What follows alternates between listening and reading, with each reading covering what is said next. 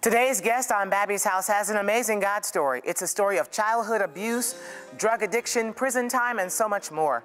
He's the author of Thank God I Got Caught. You'll want to hear this wonderful interview today here on Babbie's House with my guest, Clark Crawford. Stick around. This is Babbie's House coming to you right now.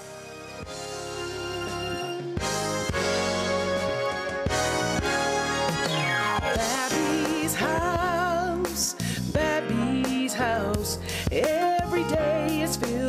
possibility. At Babbie's house, Babbie's house. Everybody is family. Oh, welcome to Babbie's house.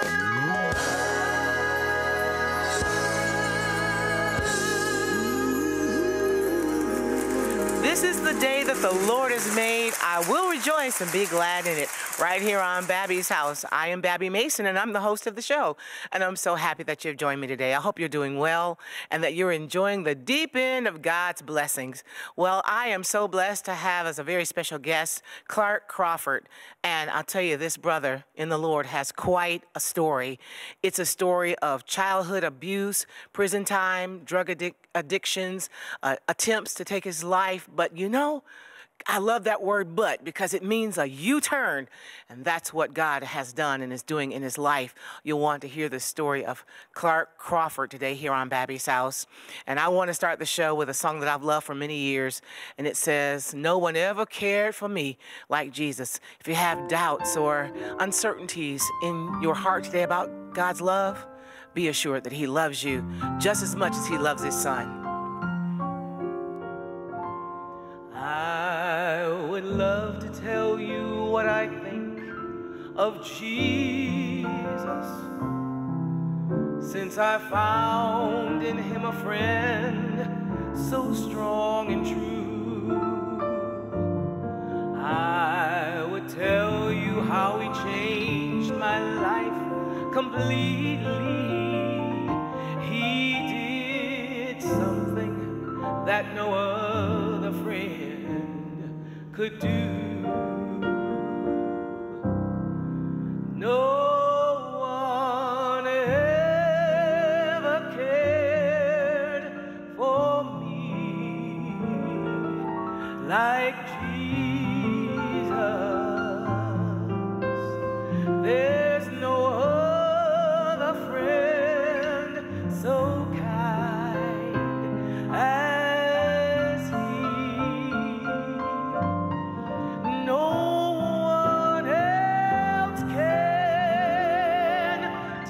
my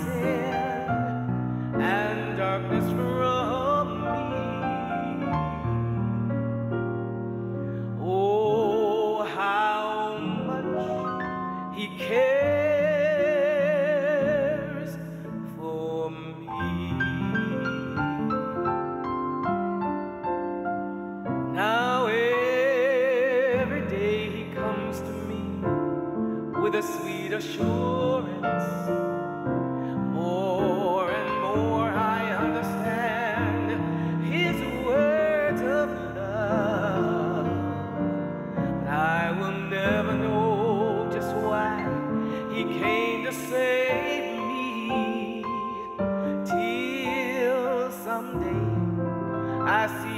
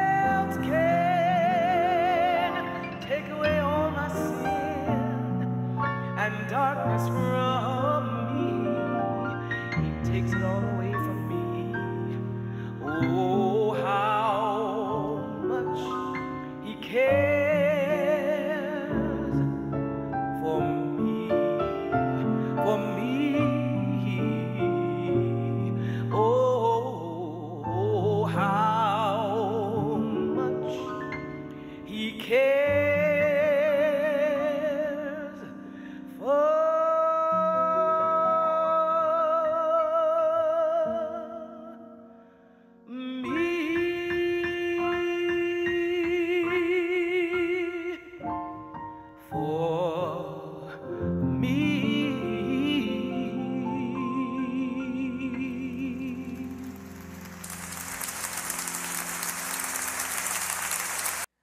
Well, I'm glad you came back to Babbie's house. And if you are a believer, then you have a story. You have a God story of how God got a hold of your life, turned your life around, introduced you to Jesus, and Jesus has set you on a different course, a course that's changed your life. And the Bible says that if any man be in Christ, he's a new creature. Old things have passed away, and behold, all things have become new. And that is my story, and I'm sticking to that. And it's also my guest story. His name is Clark Crawford, and he has got several books. Uh, the title that I'm holding in my hand is Thank God I Got Caught. So, you know, behind that title is a great story. Let's welcome to Babbie's house Clark Crawford. My friend, I'm happy to have you on the show today. Thank Thanks- you, Babbie. Thanks for being here. I'm honored to be here. Oh, I'm honored to have you, my brother. So now I want you to tell me. I read in your bio you had a, a very uh, trying childhood. You were a victim of child abuse, uh, drug addiction, prison time, uh, attempts on your life. So can you just share a little bit about your background? Yes, ma'am. Uh, it started at the age of five, abuse from my father, and uh, mental, emotional, and physical. As a sports star, other people will tell you, uh, as a young boy, and um, but as I was playing football, basketball, baseball, if I ever made a mistake, Babbie, all I heard was my father screaming at me, yelling at me from the stands, humiliating me. If I threw an interception, I was cussed out. If I missed a free throw, I was cussed out. If I struck out playing baseball, when I got back to the dugout, my dad was waiting there. You know, discipline can be good, but it needs to be done in secret. I was humiliated all the way up until 18 years old. I tried to quit sports, he wouldn't let me. Um, when I'd come home, if I struck out, I had to swing a bat in the backyard for 30 minutes. So I missed a free throw, I had to shoot baskets for 30 minutes. If I threw an interception, I had to throw a football for 30 minutes. That went all the way up to high school. Again, I tried to quit, he wouldn't let me. Out of high school, I went off and I tried to play for the Philadelphia Phillies. I was a shortstop, but I hurt my knee and my ankle. And when I didn't make it because of the injury, I was thanking God. I was so grateful Hmm. You were I let off the hook. I was let off the hook, and I came back, and I went to work for my oldest brother as an electrician. Long story short, I became an alcoholic. Ended up getting married a few years later. It was annulled after a year, before a year. Um, and then I gave her the house and I went off. I started working out, doing steroids. That's when the steroids, the uh, smoking pot. I moved in with some buddies who worked at the gym. And they introduced me to ecstasy. They introduced me to steroids. They introduced me to cocaine. I got hooked on all of it. I never thought I'd become a drug addict, but I did. For seven years, I lived just selling ecstasy, snorting cocaine, drinking, womanizing, all of these things. So we'll get to my first book. This was many years ago. This is your first first book. Thank God I got caught. Thank God I got caught from prisoner to worshiper. I always said I'd kill myself before I ever went to prison. Never say never. Or God allow you to go through the things you said you never could to show you that with Him all things are possible. Which means you're going to face some tribulation and some difficulty. Yes, ma'am. Well, I didn't know it at the time, but I wouldn't change anything in my life, Babbie. Nothing. Not the abuse and not what I'm fixing to tell you. So I used my house for a drug deal for a buddy, one of these guys from the health spa. They said, I'll give you $5,000 if you'll let me use your house for a drug deal. So we sold 10,000 hits of ecstasy, largest drug bust in Dallas. This was many years ago. Uh, two, over $2 million worth for $45,000. We were set up by a friend. We thought was a friend. He was an informant. This was a sting then. This was a sting. He was working off cases. Ours was the first and the largest. So when he brought the ecstasy in, I told him, This is not real. This is not real. And about that time, something told me to look around the corner. He was counting the money. I looked around the corner and about 20, 25 DEA police officers knocked down my front door, came in, threw me down against the fireplace, handcuffed me behind my back. My fall partner had a gun. He had run off. They caught him down a ways. Long story short, the ecstasy wasn't real. Uh, got thrown in jail, of course. I was in there nine days. My dad let me sweat a little bit. Then we got, uh, we were promised down the road, I was out on bond 18 months, but we went before the judge, and the, because the ecstasy uh, was fake, we probably would have beat a jury trial. So the uh, judge offered us 10 years deferred adjudicated probation. 10 years deferred adjudicated probation. Would that mean in, in prison or No, out of that prison? meant That's we out of would prison. be on probation. I wouldn't on- have to go to prison. okay. So our attorneys, both of them said, take it. Well, 18 months later, many years ago, uh, we w- had to go before the judge. Well, I was the first one to stand up. We were promised probation. I, my fall partner was second. I went. He said, "Mr. Crawford, I sentenced you to the Texas Department of Corrections for a term of 20 years. Cuff him, put him in a holding cell." Oh, my. All I remember was my mother screaming in the courtroom. My father had just died. Hmm. And then my fall partner, he got 20 years too. I went to prison. The greatest thing to ever happen to me. So what looked like uh, just a, a future of going, you know, into a hole of darkness really turned out God bringing you to a light. I got saved there. Me, God, and a Bible. I'd been in church all my life, you know, as a little boy, but I knew what the sinner's prayer was and that Jesus is, was the way, the truth, and the life. But I rebelled against him until I got to prison. I gave my life to Jesus, me, God, and, and a Bible in a single cell. Yeah, God had you all to himself, didn't he? Had me all to himself, rock bottom. But it wasn't jailhouse religion, this was real. Yeah. So I also said after I got saved, God, if you'll get me out in less than 18 months, I'll serve you the rest of my life. People told me I was crazy. I was on an aggravated farm. Most of them were there for life. I told them God's going to get me out in less than 18 months on a 20. Miracle That after sounded like miracle. a big, a far leap, right? It was. It was, but we serve a supernatural and a big God.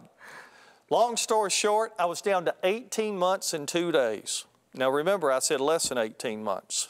I got a furlough. And that day, that was a miracle. That was a God thing because nobody on drug charges got furloughs. I got to come out, readjust to the free world, found a church, went back, and all of a sudden they said, hey, 539747. They didn't call you by your name. That was my TDC number. I'll always remember. 539747. They just backdated nine days of your jail time from when I was in jail. My dad let me stay there nine days. Well, that was purpose. That was destiny. That was part of the plan. They backdated. It got me down to 17 months and 23 days. So there you have your less than 18 months. Less than 18 months. So God is hearing your prayer and you understanding, okay, God is in this mix. So did that make you lean in and pay attention a little more? It did. And I got out. My mother was living at the time, my grandmother, and that's when it hit me. I said, Oh my God, he answered my prayer. And the way he did it, when God does something, he does it supernaturally. Yes, he does. Because I did 18 months, two days, and, and got those nine days backdated. Well, I stayed clean for two years, Babbie. Stayed clean. Old friend came back into my life. Bad company corrupts good morals. Okay, you will become who you hang around. Wasn't their fault. It was my own fault. I had a choice. But this person came back into my life. He said, Hey, Clark, we're going to a ba- birthday party. Can you go tonight? You don't have to drink. You're strong. I went with them to a birthday party to a bar. I got drunk, hit a curb on the way home. The only time I've ever been pulled over. Then I got put on probation. They didn't revoke my parole, so now I'm on parole and probation.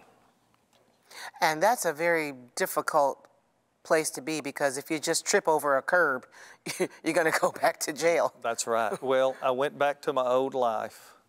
I was saved, but I wasn't free. There's a big difference between being saved. I was saved, but I wasn't free. Went back to doing drugs. Got a dirty UA on probation, and I ran. A UA is. Urinalysis, where you have to pee in Okay. a cup. They check, see if you've done any drugs. Okay, see, I, I've been living in a bubble. So you Yes, got to, ma'am. yes, ma'am.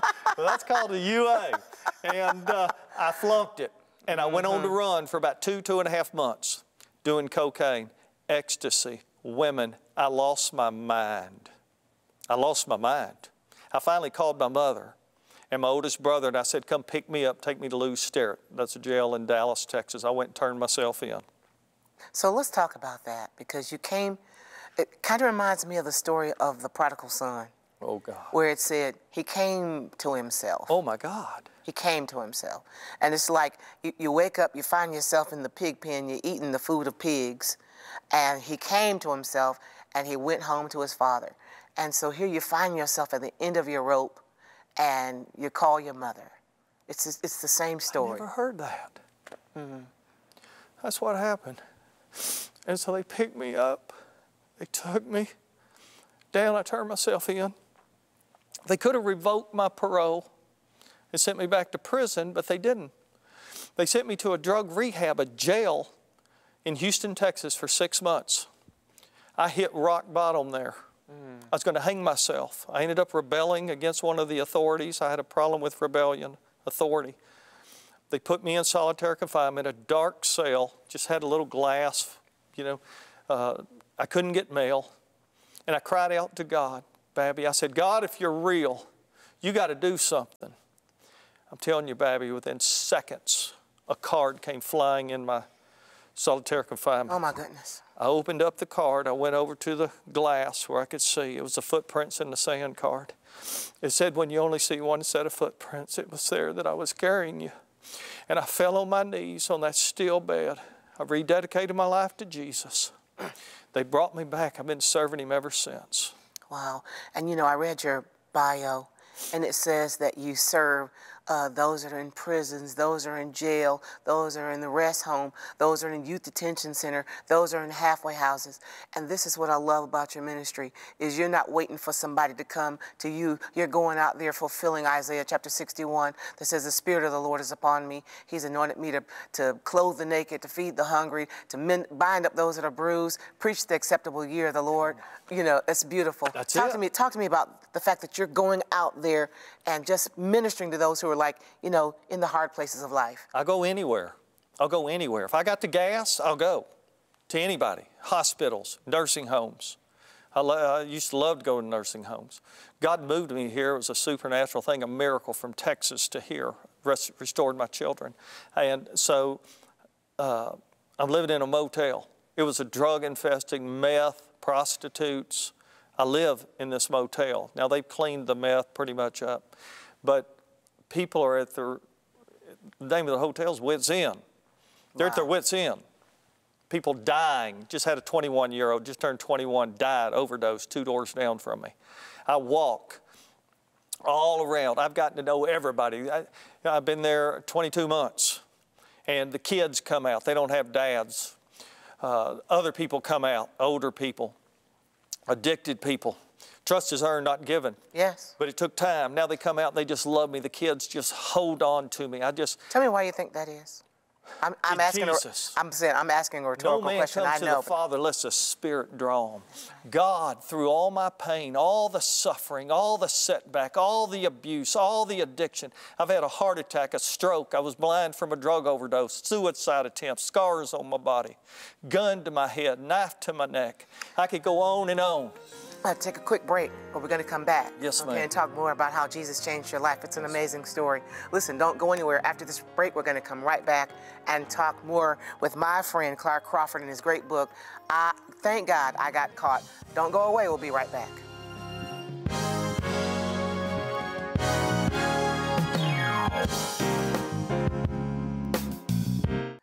Well, welcome back to the show. I hope you have been enjoying this great interview with the author of Thank God I Got Caught and so many other great books by Clark Crawford. Clark, you were telling us about just how God has changed your life. And just tell us, you know, the, about the power of change.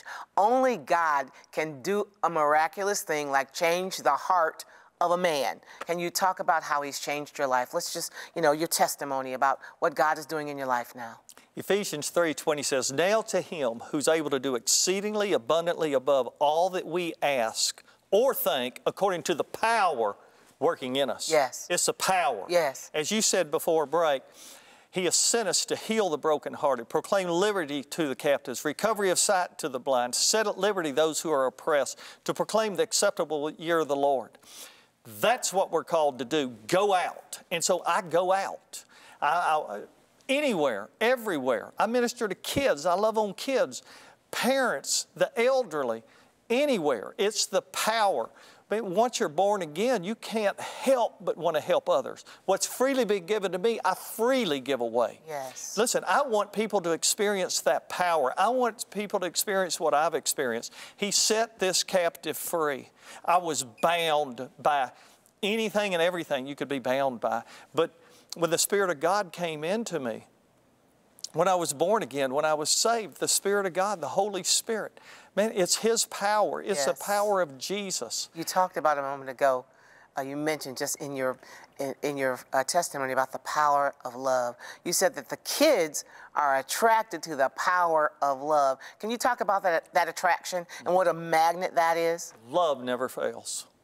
Faith, hope, love, these three, but the grace of these is love. It's all about love. People know real. Kids know real. When kids are coming up to you, they get off the bus when I'm walking. I walk through the through the hotel, then, then there's apartments in the back and trailer park, and I'll be back there when they're getting off the school bus. Hi, Clark. Hi, Clark. Just loving on me. Yes. They're drawn. It's Yes. not Clark. It's Christ in me, the hope of glory. hope of You know people by their fruit. Yes. Love, joy, peace, patience, patience, kindness, kindness, goodness, goodness. faithfulness, gentleness, self control. Yes. It's love that attracts the Spirit of God. It's love. Jesus loved me to health and wholeness, and now He's anointed me.